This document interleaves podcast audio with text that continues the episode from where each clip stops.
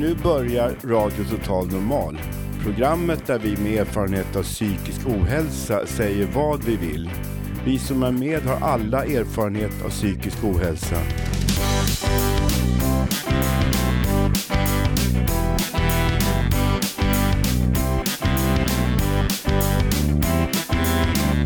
Du lyssnar på radio Total Normal. 101,1. Totalt normalt. Radio Total Normal, torsdagar från två till halv fyra. Vi livesänder med publik från Götgatan 38 i Stockholm. Kom hit och lyssna. Här är alla röster lika värda.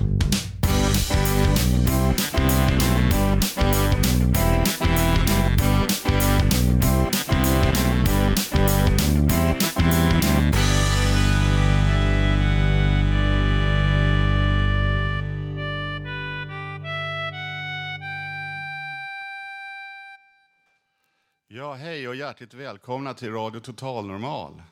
Jag har en härlig publik framför mig och vi ser fram emot ett spännande program. Idag ska vi få höra en intervju med Ted Gärdestads bror Kenneth, som Kalle har gjort.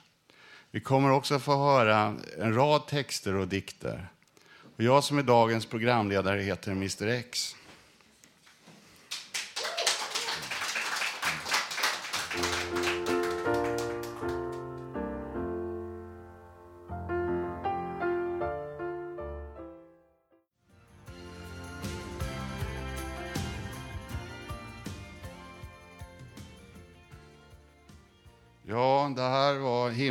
oskyldigt blå som var skriven av Kenneth Järrestad, Ted Järrestads bror. Ted Järrestad har blivit en ikon för många som har haft psykiska problem, precis som ett bevis på hur misslyckad den psykiatriska vården har varit under långa tider. Och eh, det är Kalle som, som intervjuar Kenneth här. Ja, hej. Jag heter alltså Kalle Ömbom och nu har jag bjudit hit Kenneth Gärdestad, arkitekt, författare och textförfattare till sin bror Ted Gärdestads låtar. Vi hälsar honom välkommen med en varm applåd.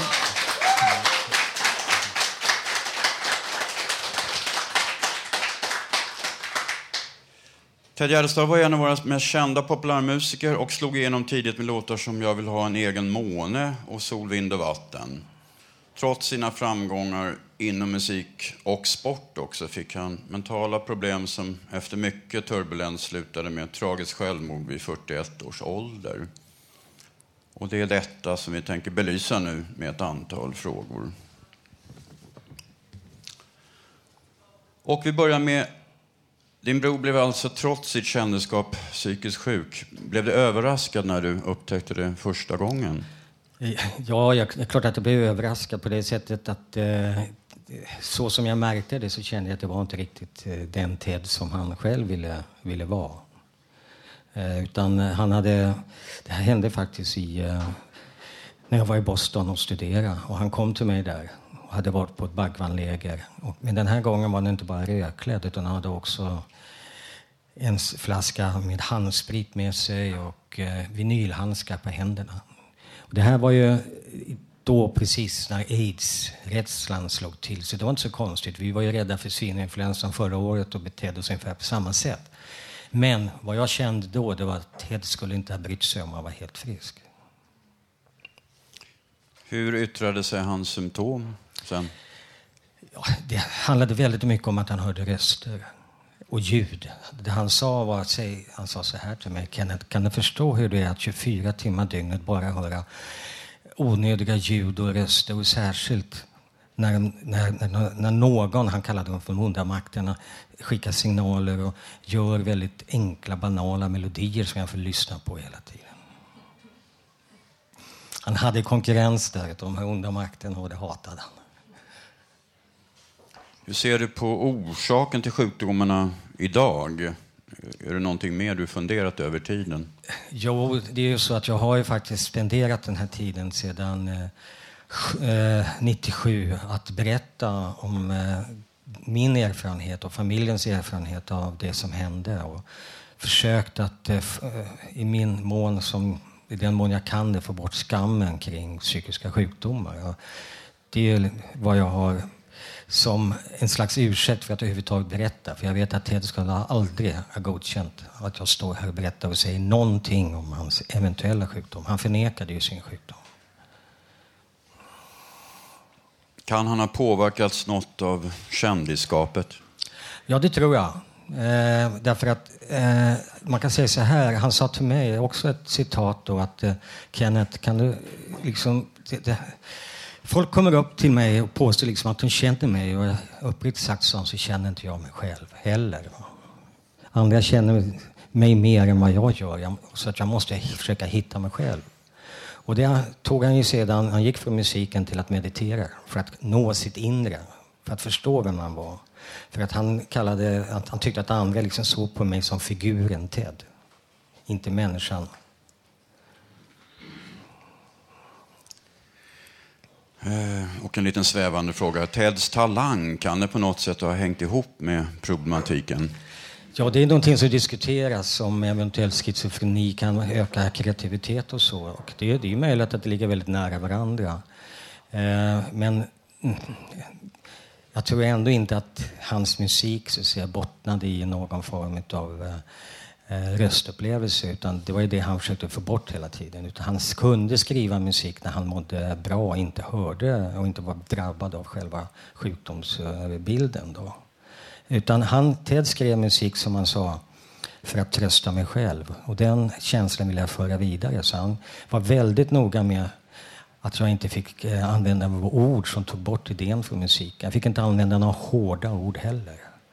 Utan det skulle vara mjukt och sångbart och inte äh, ja, helande kan man säga.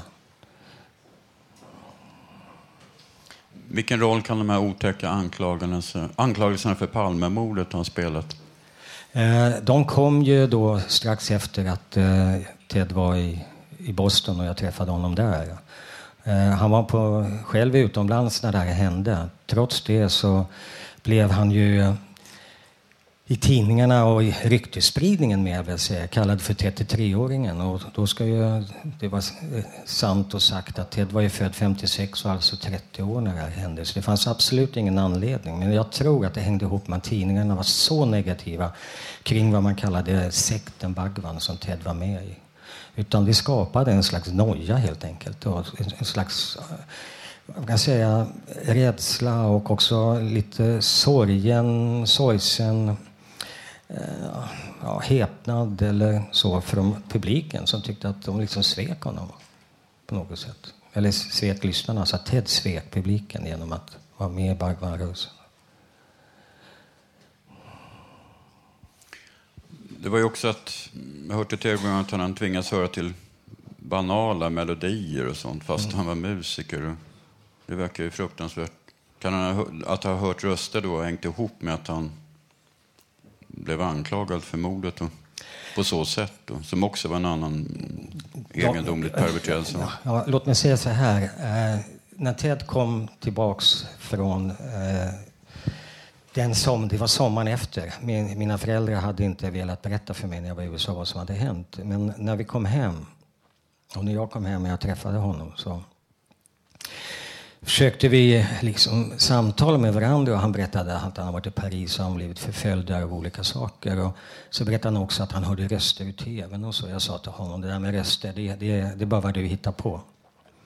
Då tog han stryptag på mig och sa, antingen tror du på mig eller så är du min fiende. Så att det var ganska enkelt att säga att uh, han påverkades av, uh, av sina röster. Men han ville ju naturligtvis göra musik hela tiden. Det var väl också ett, ett trauma, för det hindrade honom. Om tar anslutning till det, hur har du själv påverkats av att din bror blev psykiskt sjuk? Hur du känslomässigt har handskats med det som har hänt? Eh, jag kan säga att jag tycker själv att jag eh, har en förmån. Eh, jag, alltså det var inte bara så att Ted blev sjuk. Han blev också på något sätt ännu mer beroende av oss i familjen.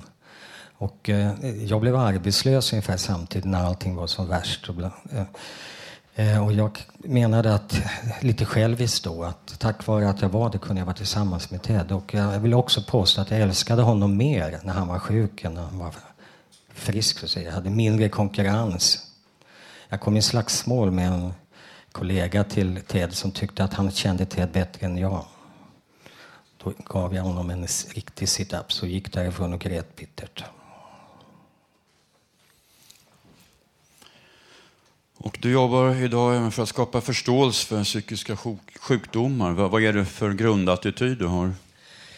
Ja, alltså det är att få bort eh, skammen helt enkelt. Därför att det var som är viktigt och vad som hade varit så bra i Teds fall, det hade ju naturligtvis varit att söka hjälp i tid.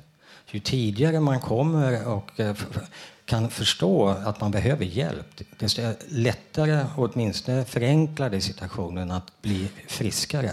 Och det är därför det är så väldigt viktigt att få bort skammen. Därför det är den som gör att man inte vågar berätta och inte vågar ta till, till hjälp. Och det var väldigt tydligt i, i, i, i vårt fall. Jag kan inte skriva så texten till Teds låtar, men vad gör du idag? Jag eh, har alltid, även när jag skrev de här texterna, jobbat hundraprocentigt som arkitekt, alltså husarkitekt. Och jag har eh, haft förmånen att jobba med projekt utomlands och eh, bland annat och jobbat med Arlanda. Jag har, varit, har eh, gjort bostäder, arbetsplatser och fabriker. Men de senaste tio åren har jag jobbat som chefsarkitekt på Kunskapsskolan Eh, och eh, skapar rum för eh, ett gott lärande. Där liksom känslan av rummen också ska vara som musik och mycket färg. Ja, då har vi kommit till publikfrågorna. Det är öppet att ställa frågor till Kenneth.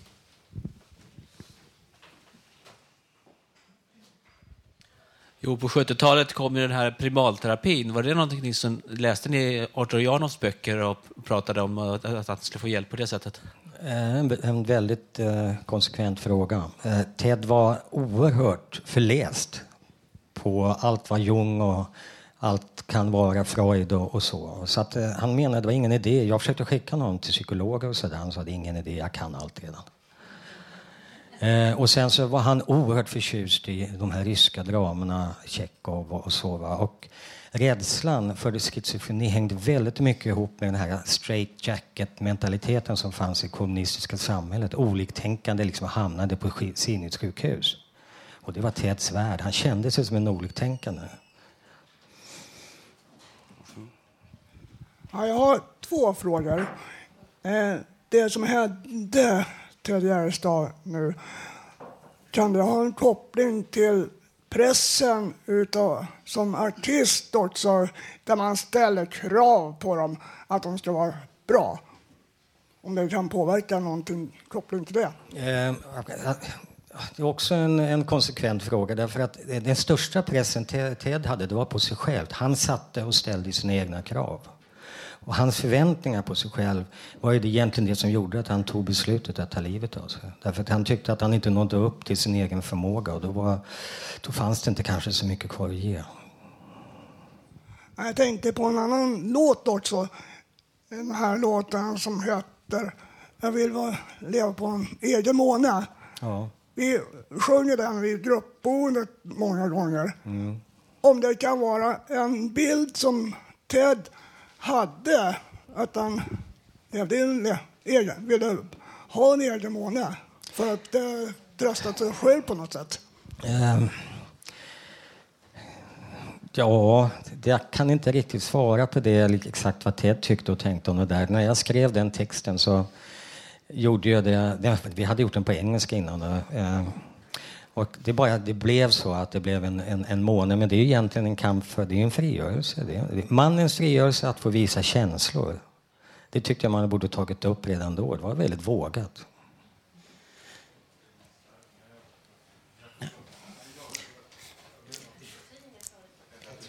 Ja, jag kanske fick delvis svar där på Håkans fråga, men vet du själv vad det egentligen var konkret till slut som gjorde att han tog det steget?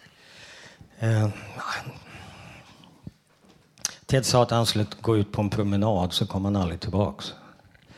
Eh, det var midsommardagen 97. Eh, jag hade ingen aning om vad som skulle liksom ske eller hända. Vi hade ju ändå liksom daglig kontakt då. Eh, det kom som en, det kom som en, en chock.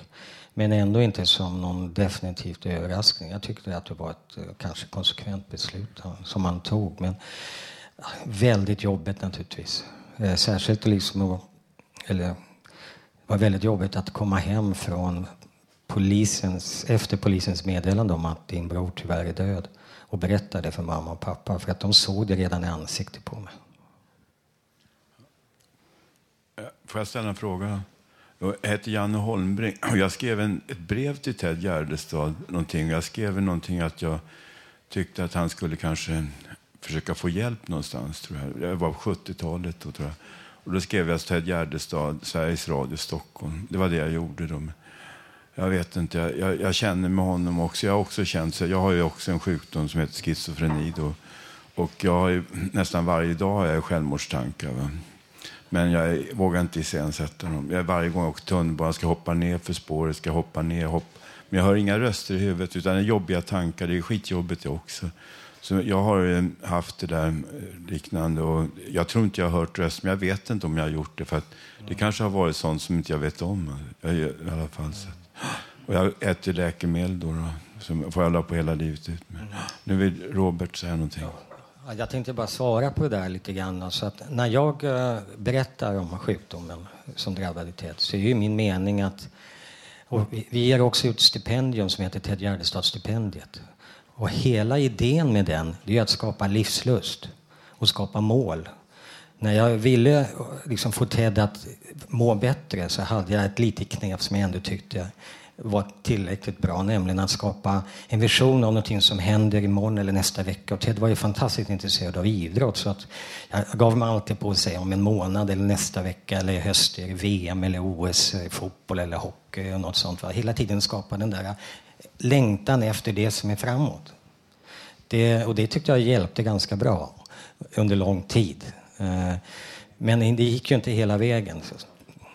Men, men eh, det, det, är självklart att det, det, finns ju bara en önskan, tycker jag, att man ska ha ett gott liv då. Eh, och jag gör ju allt för att liksom skapa hopp. Det är det som också, tror jag, Fountain House är till för.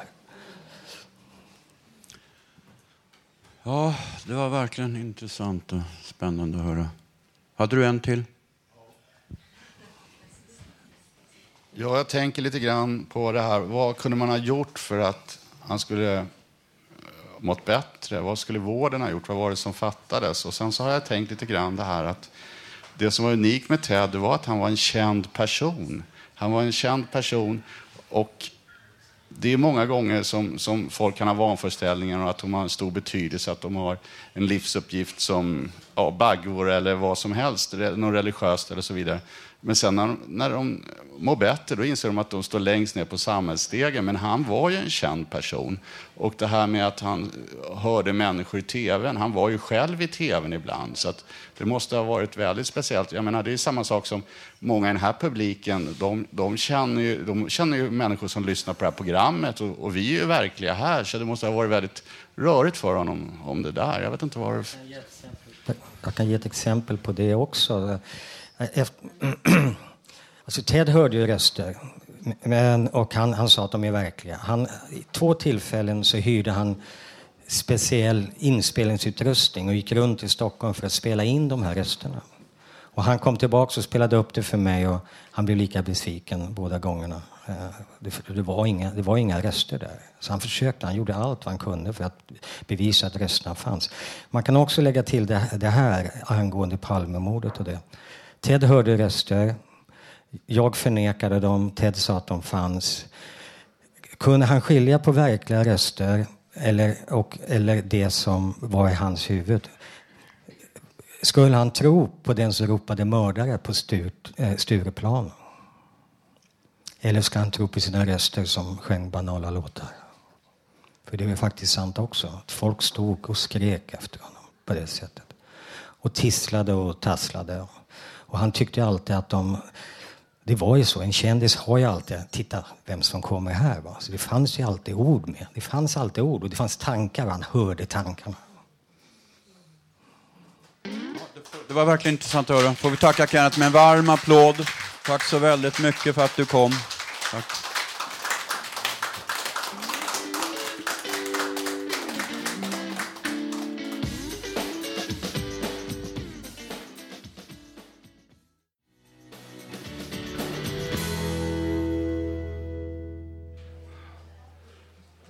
Ja, och nu går vi vidare i programmet och nu kommer en ny medarbetare, Lars, och han ska ha ett litet radiokåseri.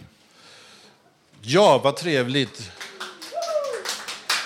Eh, radiokåseri, ja just det. Jag, eh, på tal om eh, kända personer så såg jag Thomas Di Leva här utanför på väg in idag.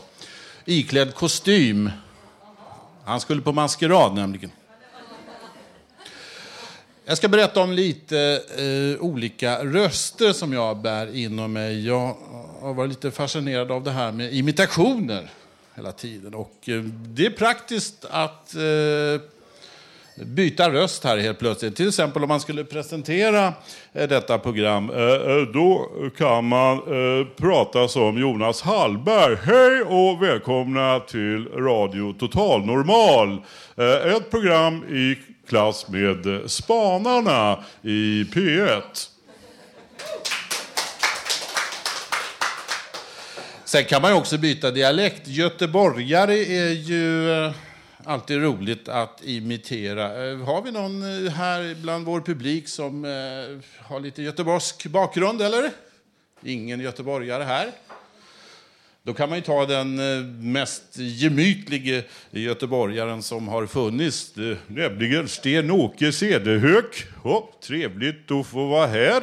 Oh, en massa bekanta ansikten som man aldrig har sett förut. Sen kan man gå över på när jag var liten så hade vi Bosse Parnevik var i farten då. Han körde mycket Ingmar Johansson som var poppis då. Och det är alltid eh, frid över hans minne. Ingo, eh, alltid bra att eh, köra honom. Till exempel Parnevik hade ju en standard där att ja, hallå, jag skulle få en returmatch mot Floyd. Och då skulle jag få en tredjedel av matchintäkterna. Men då sa jag det går jag inte med på. Jag ska ha minst en fjärdedel. Sen kan man placera eh, kändisar på ett eh, ställe där de egentligen inte hör hemma. Den gamle centerledaren Torbjörn Fälldin, kan ni tänka honom som sportreferent? Nej, jag kunde väl tänka mig det. Torbjörn Fälldin refererar 100-metersfinalen i OS. Mm, eh, där gick eh, starten och eh, hämtade sin eh, startflagga. Eh, där small det och eh, någon vann.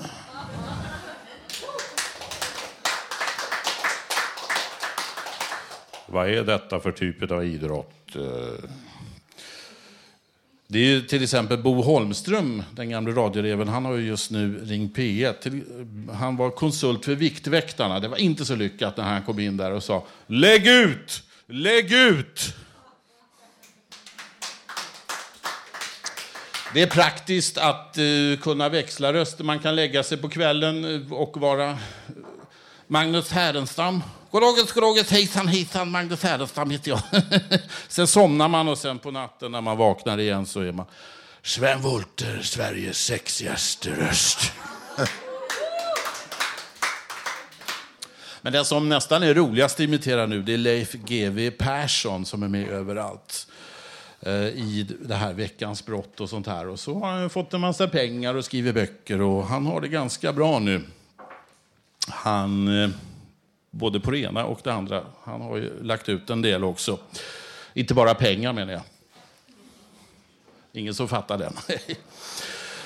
Eh, Leif GW Persson, han får ju en massa sådana här sms-frågor. Ja, det är någon som undrar här hur man kan bli professor i kriminologi om man inte har gått Polishögskolan? Ja, på det kan jag bara svara på. Om man har gått Polishögskolan så kan man inte bli professor i kriminologi. GW Persson, ägna, är det bara brott som du ägnar dig åt? Nej, jag brukar ta promenader ibland. Och då har jag inte brott.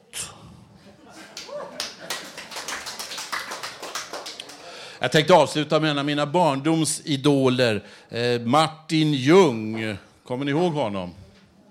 De som har åldern inne här. Ja. Är det inte Fingal Olsson som sitter där borta? Han sa då när han kom in att innan jag kom hit så fanns här inte humor för fem öre. Men nu finns det för fem öre. Tack för mig.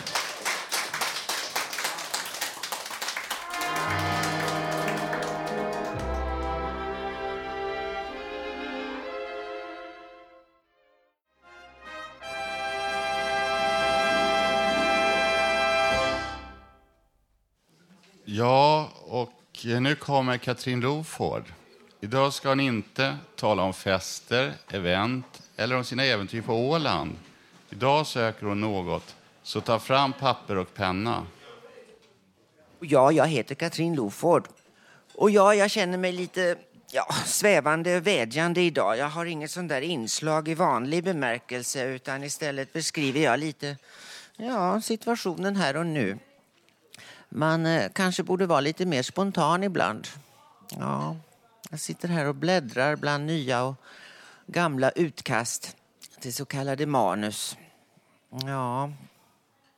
Tänk att efter varje sån här radio totalnormalsändning, RTN förkortat, frågar jag mig alltid, gick det hem? Blev man förstådd på rätt sätt? Ja, det vet i sjutton. Men eh, 101,1 har ändå satt fart på väldigt många av oss. Tänk bara det att få tala i radio. Det var tillräckligt och väldigt kul i början. Men sen kom ju då frågorna pö och pö. Ja, vad är viktigt att säga till exempel? Och vad berör egentligen? Vad har jag på hjärtat? Och vilket tema ska jag välja? Ja, ens engagemang ökade och man blev mer och mer pretentiös. Och nu fick jag lite eko på rösten här också. Det var ju trevligt. ja, och fler frågor uppstår hela tiden. Här och nu också. Hur vill jag låta? Och vad vill jag bli presenterad som? Och vad är hela syftet med ens medverkan kan man ju också fråga sig ibland. Och vilken profil kommer jag skapa mig? Ja, herregud, tankeverksamheten. Tankeverksamheten kom verkligen igång. Och efter ett tag finns faktiskt risken att man inbillar sig vara en radiostjärna och att hela världen lyssnar. När man sen inser att så är kanske inte fallet, ja då kan fallet bli hårt och man nästan funderar på att sluta. Men en liten drama queen som jag, hon slutar inte. Nej, hon avgår i så fall. Nej, alltså det är ju ändå lite kul. Det är nog visst det här med att sitta här. Jo, det är det. Det måste jag säga. Radio Total Normal är toppen. Absolut, det vill jag lova.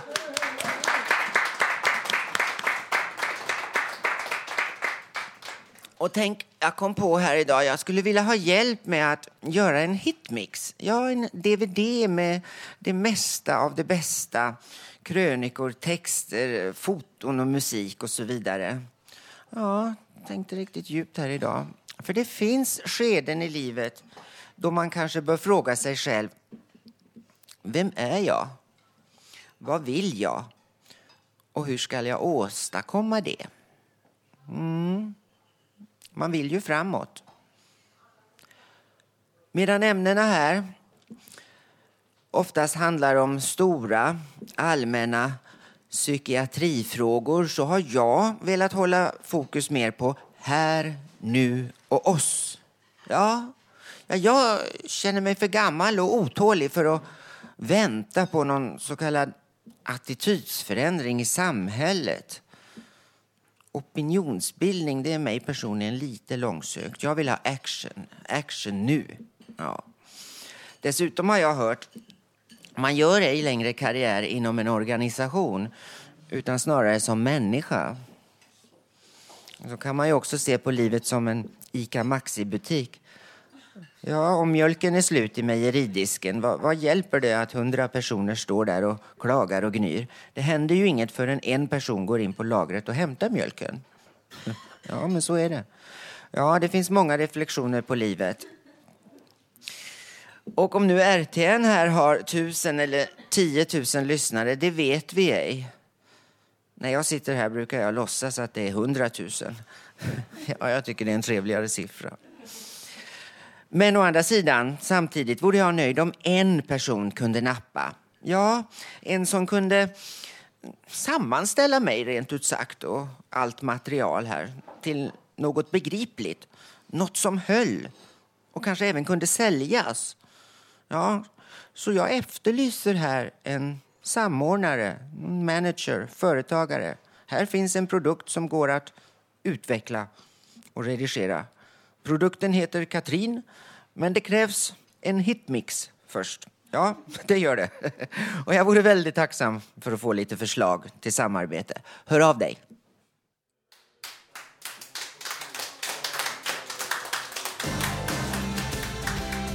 Ja, hej. Och jag är så nåbar. Dels finns jag här nästan eh, varje måndag och torsdag. Eller nås på nummer 0730 504193.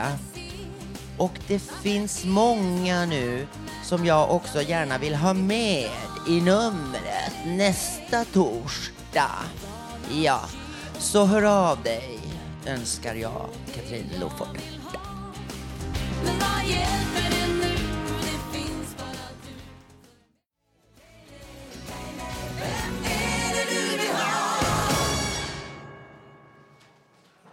Ja, och nu kommer vår trogne medarbetare Robert med en ny text. Ja, hej. Det här är Radio Total Normal. Det är en torsdag i eh, slutet på september. Och det kanske är lite negativt det här, men vad ska man säga? Det kan kännas så här ibland. Är du ensam ditt vrak? Är du ensam ditt vrak, säger någon ur mitt minnes likgiltighet. Jag minns när du stod där i dörren när jag skulle in. Jag minns dina glansiga, våta hundögon som utstrålade äckel och frakt. Det utstrålade likgiltighet och frakt trots att du var min moder. Var din sons lidande inte värt annat än frakt? Vad säger man om dina våta och känslokalla ögon? Vad känner man, säger man om ditt frakt? Jag skulle gå i skolan, sade ni. När jag kom dit så stod gamarna där. De ville slå mig och ha min veckopeng. Och så blev det också. De slog mig och rånade mig på min veckopeng. Det var inte mycket till idé att, att be dig om hjälp. Att krama vatten ur en sten, inte skulle väl det ha gått? Att be dig komma med en fruktbar lösning på mina problem. Det var som att krama vatten ur en sten. Jag vet att du föraktar mig. Eller åtminstone känns det så. I min fantasi. Du kommer hurrande stå där och vilt och frejdigt heja på demonerna när de kramar de sista gnistorna ur min odödliga själ. Var slutar din makt? Svaret är att jag är svag. Men i någon sorts börjans fortsättning. Jag önskar ändå att jag skulle ha varit värt detta. Att mitt lidande hade något att säga annat än, annat än att försvinn så slipper jag ha kravet på mig. Nej, inte vet väl du vad en smärtfri död vill säga. Visst, jag är rädd, men ni tar hand om mig på era villkor. Visst, jag är rädd, men det innebär ingen ursäkt. I hatets värld är inte alla värda lika mycket. Visst, det som rånade mig, de flesta av dem lever bra nu ännu. Det är av den som lever. Jag vet inte annat. I din värld är det föraktet som får dig att snurra. Att det en gång för länge sedan förstörde livet för din enda son. Det är bara bra för dig. För då är det någon som gör att det är synd om dig. Ännu nu i denna dag. Och kanske ändå mer än det hade varit annars. Jag vill inte mer men inte de många som bryr sig. Jag vill inte mer, men inte bryr sig många. Är du ensam ditt vrak, säger någon i någon sorts likgiltighetsförakt. Jag minns dina kalla ögon, där du stod där i dörren och jag ville in. när jag ville känna att du älskade mig. När jag undrar nu efter alla dessa år efteråt, varför räckte du inte till? Var inte jag värd att du räckte till? Det blir endast ett svar på detta som kan inbegripa en vettig förklaring för dina kalla ögon. Jag var inte värd att du räckte till. Det vet vi alla. Det givna svaret måste bli detta. Jag är inte värd det nu. Jag var inte värd det då heller. Och så blir det. Det är det enda som skulle kunna förklara hela min ångest. Det är det enda som kan förklara och få någon att förstå hur det kan vara som det är för mig. Det enda som kan förklara något av allt detta. Det givna svaret blir, trots allt, jag är inte värd ett riktigt liv. Hur kan annars min ångest, min rädsla och min maktlöshet över min situation förklaras i förhållande till andra människor som är värd så mycket mer? Jag ber, jag börjar, bönar, jag undrar. Varför är det som det är? Det svar som dyker upp och, och blir då naturligtvis jag förtjänar inte ett liv som det som ni har. Er fina evolution säger att jag slår ut, slås ut. Det är oförlåtligt. Jag förtjänar inte ett bra liv om jag inte klarar kraven. Ett liv som mitt, ett liv som mitt. Bekanten till helvetet. När man lever, det skulle naturligtvis förvandlas till ett liv i elden, i den eviga elden, efter min död. Jag kan inte få ihop det annars. Hur kan ni då säga att jag, är, att jag skulle vara värd ett, ett bra liv? Om ni står där med era perfekta liv och sedan sluta som lyckliga morfäder och morfar, farföräldrar senare. Varför är det som det är? Sedan skulle detta förklaras. Hur annars förklara mitt liv? Hur annars att förklara mitt utanförskap? Jag fick spö varje dag när det var som värst. Det var ju så det var, varje dag. Är det ensam ditt vrak, säger någon, med någon sorts minnets likgiltighet. Jag minns när jag stod där i dörren. Dina våta, glansiga ögon sa det till mig. Det är inte något att göra. Du kan dra. Du är inte värd mer. Du grejade inte kraven. Visst, det var ju så det var. Visst gjorde det ont för mig att få spö. Men det var inte något som du kunde göra någonting åt. Du kunde inget göra. Du grejade inte ditt liv. Alltså fick mitt liv, din sons liv, ett fruktansvärt varande. Du orkade inte. Inte tog väl jag att dina stirrande kalla ögon var vad du menade. Men det var ju som det blev. Visst är jag mitt vrak nu ensam också, nu som vuxen. Visst vet jag att det gör ont. Det enda sätt jag kan förklara detta på är, att, är insikten om vad det gäller. Det gäller evolutionen. Evolutionen är det som styr. Jag är inte värd detta eftersom utvecklingen och att det blir bättre och bättre är heligt. Jag måste tas ut. Hur kan det annars göra så ont? Jag är inte värd ett bra liv. Annars kan jag inte förklara min rädsla. Det måste göra ont. Hur ska, annars ska andra förstå att, ni inte, att om ni inte aktar er, er för mitt öde, för att bli som mig. Ni får samma, samma smärta som jag har nu. Ni dö, dör den död jag själv är så rädd för att dö. Hur annars att förklara att det gör så ont för mig? Det gör ont för mig för att mitt öde ska väcka rädsla. Är du ensam ditt drag, säger någon, ur någon sorts total likgiltighet. Vad slutar min svärta? Jag förstår inte annat. Nu säger ni kristna krigare och faktiskt ändå kanske ibland välmenande människor med ett faktiskt ägande. Du är värd allt, människa. Jag vet ju själv. Jag är inte värd allt. I praktiken blir jag utsållad. Hur annars att förklara min rädsla? Hur annars att förklara att det gjorde så ont? Hur annars att förklara varför hade jag nästan inte någon vän alls? Svaret blir ett rungande, svettigt krigande. Du är inte värd detta. Evolutionen är helig. Dess redskap är terror. Saker måste bli bättre och bättre. Hur ont det än gör, därför är du inte värd detta. Tack för mig.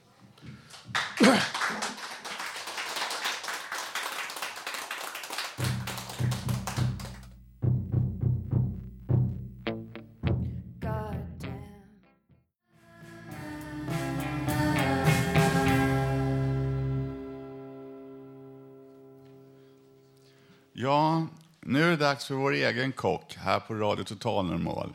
Och han står här med min sida med ett nytt matrecept. Vad det är får ni snart veta. Vad blir det för mat? Radio Total Normals egen radiokock Håkan Eriksson delar med sig av ett mycket smarrigt mattips. Mums filibabba. Mm. Det är gott. Eh, lite, lite mer salt. Ja, det, det smakar lite citron. Mm, vad gott. Dagens kort på Radio Total Normal.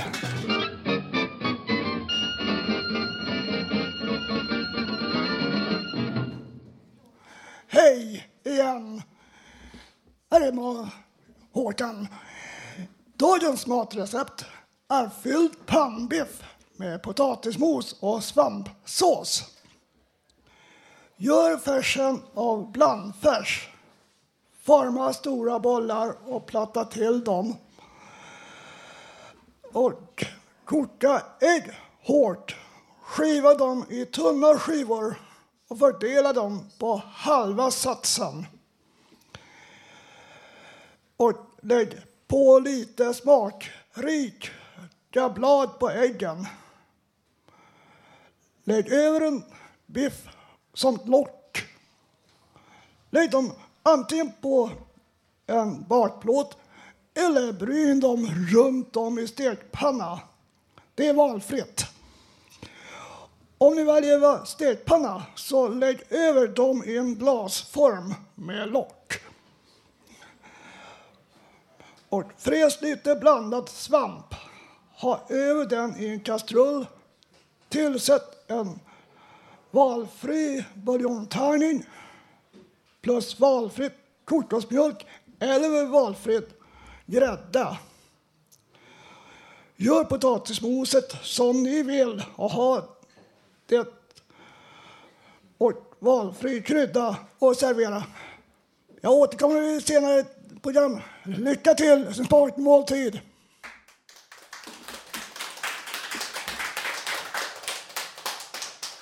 Tack så mycket.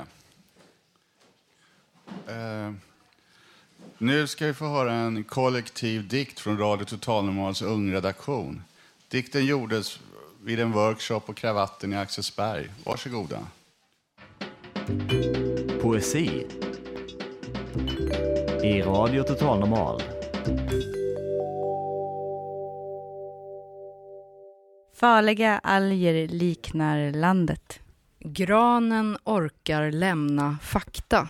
Kaninen andas lite luft. Konkubinen retar asvassen. Håll åt rävens tarmar. Liten ovanlig vinge används. Vem är katten apa? Kammar. Kan inte le tidvis. Små elbilar leker elakt. Ge randig apa namn.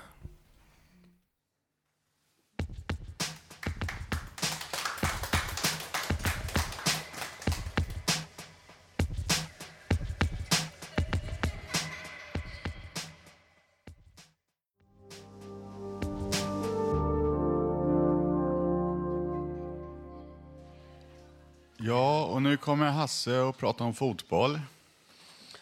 Ja, jag tänkte prata om årets säsong i fotbollsallsvenskan. Trots att det är tre omgångar, tre omgångar kvar i fotbollsallsvenskan är det nu klart att Helsingborg vinner guldet i år. Detta med hjälp av mitt favoritlag Malmö FF som grusade AIKs chanser till ett guld genom att i slutet av deras möte kvittera till 1-1. Och nu tänkte jag berätta lite om Helsingborgs IF och presentera dem. Helsingborgs IF, i dagligt tal kallad HIF, är en svensk fotbollsklubb från Helsingborg som grundades 4 juni 1907 genom en sammanslagning av idrottsföreningen Svitjod och Statena IF. 1912 till 71 stavades ort och, där, och därmed även klubbnamnet Helsingborg med Ä. Föreningen har utmärkt sig genom framgångar i fotboll på herrsidan och spelat 60 säsonger i allsvenskan och vunnit över sju gånger, säsongerna 1928, 29, 29, 30, 32, 33, 33, 34, 40, 41, 1999 samt 2011. I den allsvenska maratontabellen ligger Helsingborgs IF på sjätte plats. I Svenska cupen har HIF bärgat fyra titlar, 1941, 1998, 2006 och 2010.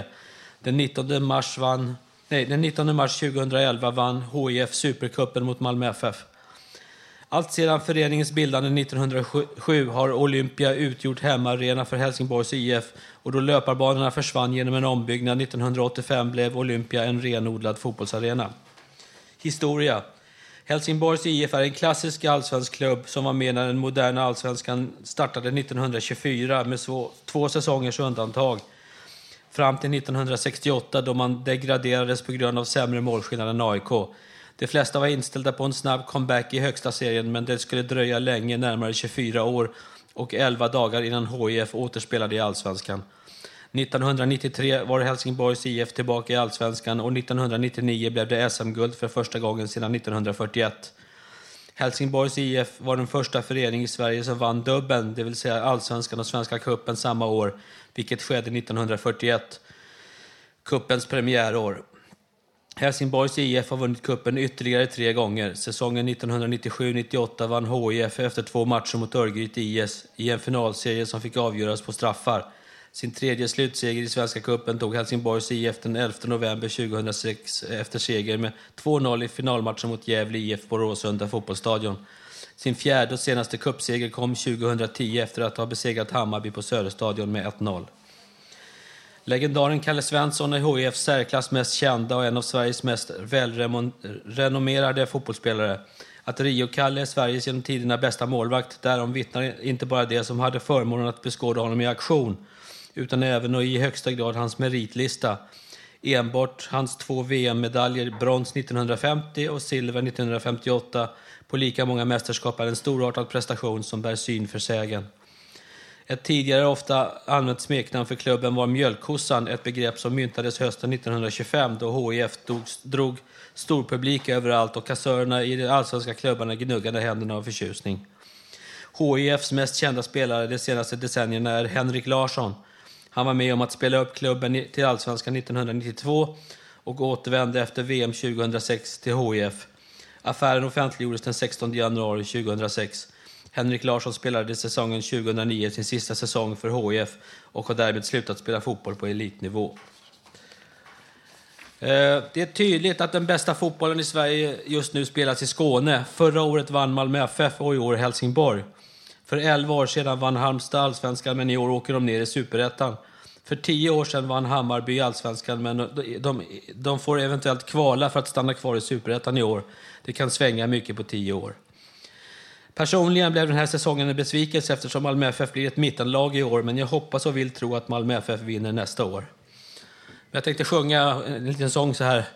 Helsingborg, Helsingborg har vunnit SM i år. Vi har den äran, vi har den äran att gratulera. Men eh, eftersom jag håller på Malmö FF tänkte jag spela min låt Heja Malmö FF. Okej, okay, tack för mig.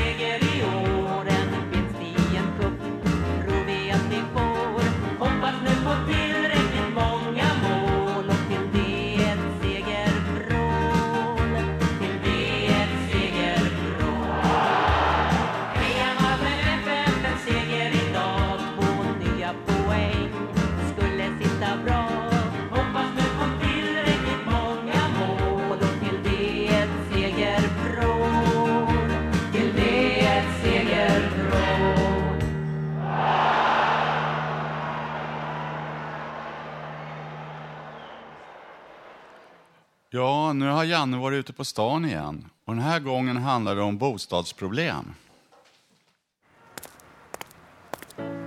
Rakt in från Stockholms gator. Nya frågor från Radio Total Normals reporter Janne. Ursäkta, får jag ställa en kort fråga? Får jag ställa en kort fråga bara? Känner damen någon som är psykiskt sjuk? Entschuldigung, Entschuldigung, hallå? Entschuld... Guten Tag. What language you speak? Russian? Ah, eh, Zdravstvujte. Hur gör du för att få må bra? Ingen aning kompis. Nej, men det spelar ingen roll vet du. Om normala människor är tråkiga Ja, så tack är jag så inte mycket. tråkig.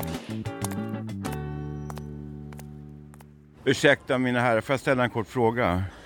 Va, va, hur tänker ni om bostadsbristen här i Stockholm? Jag har faktiskt ingen aning. Har du tänkt själv om du skulle själv råka bli bostadslös? Ja, det är nog till att flytta härifrån. Ursäkta, får jag ställa en fråga? Eh, Talar du engelska, svenska eller? Svenska. Ja, vad, vad tycker du om bostadsbristen här i Stockholm? Vad ska man göra åt bostadsbristen? Ja, det är ju riktigt illa. Jag har ju bott här i några år och haft stora problem med bostad. Så jag tycker det är ett jätteproblem. Eh, vad man ska göra är väl att satsa... Det beror på att du är färgad, att de, att de eh, tycker illa om dig. Nej, nej, nej, nej. Är du säker på det? Nej, ja, ja, nej, det har att göra med att, eh, att det är så svårt att få tag i bostad så att många, många försöker blåsa unga människor och blåsa dem på hyror. Det har hänt med om fem gånger. Hej, får jag, fråga, får jag ställa en kort fråga? Ja, vad tycker du om bostadsbristen? Jag har inga problem med det. Kan du recept för att bota den bostadsbristen? Nej, det går inte. Det Alltså, går inte, inte. Ursäkta damen, får jag ställa en kort fråga? Ja, nej, det är ingen fara. Det är inte, det är inte Sveriges Radio, en lokalradio. lokalradio. Det här är Radio Total Normal. Och vi, nu undrar jag, vad ska vi göra åt den här svåra bostadsbristen vi har i Stockholm här? Bygga nya bostäder helt enkelt. Ja, Vem gör det då? ja, det får, eh, vi får helt enkelt se till att politikerna eh, ger pengar till det. Så vi får- Men det är också det kanske företag, att de kanske satsar själva också då. Men med billiga små lägenheter åt alla studenter och så folk har råd att bo i det istället för att bygga bostadsrätter och sånt där ingen har råd att flytta in då. Det verkar liksom vä- värdelöst om man bygger massa bostadsrätter och folk inte kan flytta in där då. Nej, min, min tanke är inte att det ska vara bostadsrätt utan att det i sådana fall ska vara hyresrätter. Som Ja, det tycker jag är normalt. Varför, ska, varför måste man äga allting? Måste man äga sin bostad? Det måste finnas valmöjligheter helt enkelt. Jag tror. Ursäkta dem, får jag ställa en kort fråga? Vad ska vi göra åt den svåra bostadsbristen? Ja, nu är inte jag från Stockholm så jag har ingen aning här. Men vad tycker du själv? Du kan ju tänka själv. Alltså. Ja, mm, kommun och stat måste väl bidra med, men alltså det är ju, mark ägs ju av privatpersoner så att det, då är det ju någon form av bidragssystem som ska till. Det verkar ju vara det hela tiden. Pengarna måste till. Ja, det handlar alltid om pengar. där. Ursäkta mina herrar, får jag ställa en fråga? Vi är från Radio Total Normal här, Götgatan 38. Var var ni ifrån? Radio Total Normal, Götgatan 38, Fountain House. Nu undrar vi, vad ska vi göra med bostadsbristen i Stockholm här? Det är en ganska svår bostadsbrist. Ska du ta den? Nej. Nej. Jag tror att det är bra faktiskt. Vi ska gå tillbaka till jobbet. Ja, ja, men då har ni jobbet i alla fall. Ja. Fast ni har bostad också. Ja, Och det måste jo, man ju vi- ha för att kunna ha ett jobb. Ja, okej, det har jag också. Jag har skött perfekt mina, mina lägenheter som jag har haft. Tack så jättemycket. då. Tack. Ja, och nu ska vi få höra en låt av Stefan Persson. Han var ju för övrigt programledare i förra programmet, förra veckan.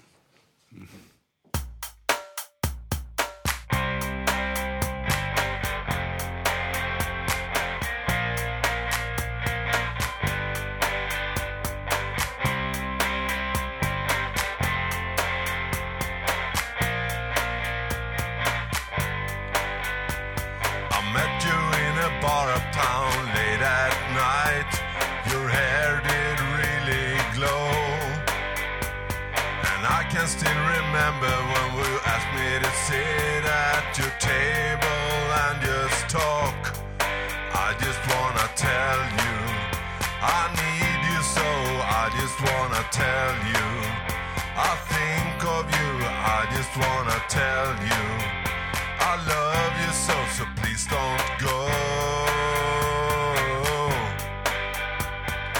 We were high school lovers when we were young And I can still remember, Boris, that is when we thought life would be so good. I just wanna tell you, I need you so, I just wanna tell you. I think of you, I just wanna tell you. I love you so, so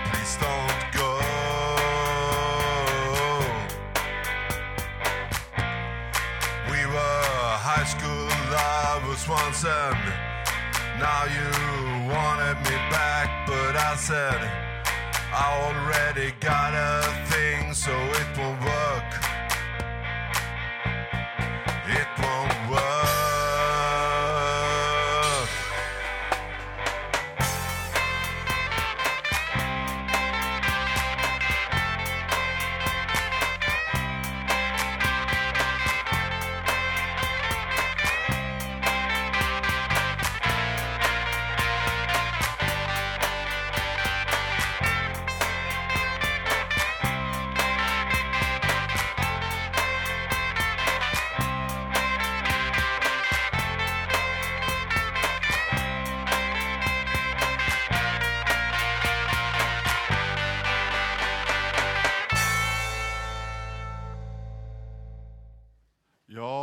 Kommer en av våra medarbetare med en text. Ja, hej. Jag ville komma med ett inlägg eh, i samband med bostadsbrist. Det är så här att eh, jag vill berätta min situation här som jag är så himla trött på i det här laget. Jag var på sjukhus i början av maj och blev medicinerad från början med tunga neuroleptika och depås, depåsprutor. Sen var jag tvungen att ta litium som jag hatar och mycket annat med provtagningar emellan. Litium med starka biverkningar, bland trängningar och sen känslomässig avtrubbning och trötthet. Sen för flera månader sedan har jag också blivit av med mitt boende som jag haft hos min för detta man i hans föräldrahem. Hans döttrar har klagat på att jag bor där. Jag har packat ihop alla mina ägodelar och placerat i stora kartonger och bett mig flytta. Men var ska jag få en lägenhet? Det är kö överallt man får räkna med flera år innan man kommer fram i någon kö. Vi är inte osams han och jag, men det är hans barn, hans barn som inte kan tåla mig. Jag tycker det är mycket kränkande att packa ner saker på det sättet. Jag går i samma kläder till exempel, kommer inte åt någonting. Det ligger nerpackat. Jätteirriterande. Jag är skriven i Solna och det finns inga förturer. Bara i Stockholm. Men då måste man ha varit boende i Stockholm i flera år. På sjukhuset nu har varit möten med en kurator som har hjälpt att söka särskilt boende inom Solna kommun men fått avslag. Jag var tvungen att gå med på att söka en god man. Det känns ju förnedrande, men det var nödvändigt. Nu överklagades det till förvaltningsrätten och väntar på dom. Eh, jag väntar mig inte något positivt. Man ska vara tvungen att bo på sjukhus. Ska man vara tvungen att bo på sjukhus bara för att kommunen inte kan hjälpa mig? Hur länge då? Jag är väldigt trött på det här. Barnen tror att jag kan skaka fram massa pengar och köpa mig en liten lägenhet. Köpa en liten lägenhet. Men jag är inte gjord av pengar och mina torpstugor vill jag inte göra mig av med. Och jag tycker det är förskräckligt att man inte kan få hjälp av kommunen. Att bo i andra hand är väldigt dyrt och osäkert. Man får inget permanent. Jag har sett på inackorderingsrum. Men det känns svårt att bo hos annan person som säkert skulle reta sig på mig. De är nästan unga studenter, tjejer som veckopendlar. Och de, kommunen säger att jag själv ska skaffa bostad på öppna marknaden trots att jag anses gravt funktionshindrad enligt andra. Det är så jobbigt att inte ha ett eget hem.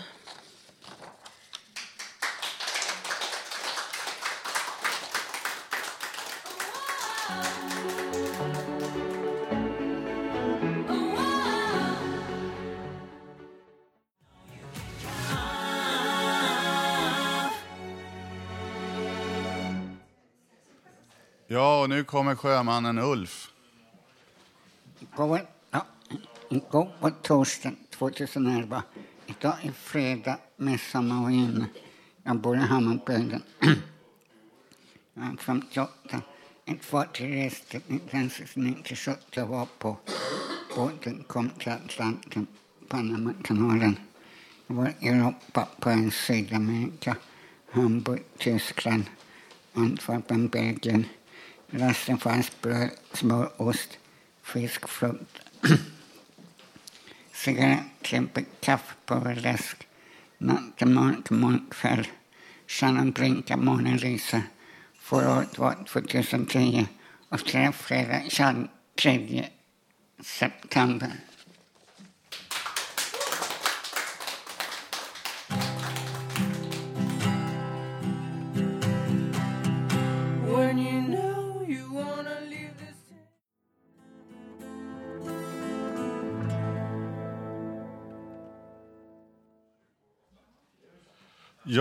Kommit till slutet av sändningen. I dagens program har vi fått höra livemusik, poesi och en massa personliga intressanta texter.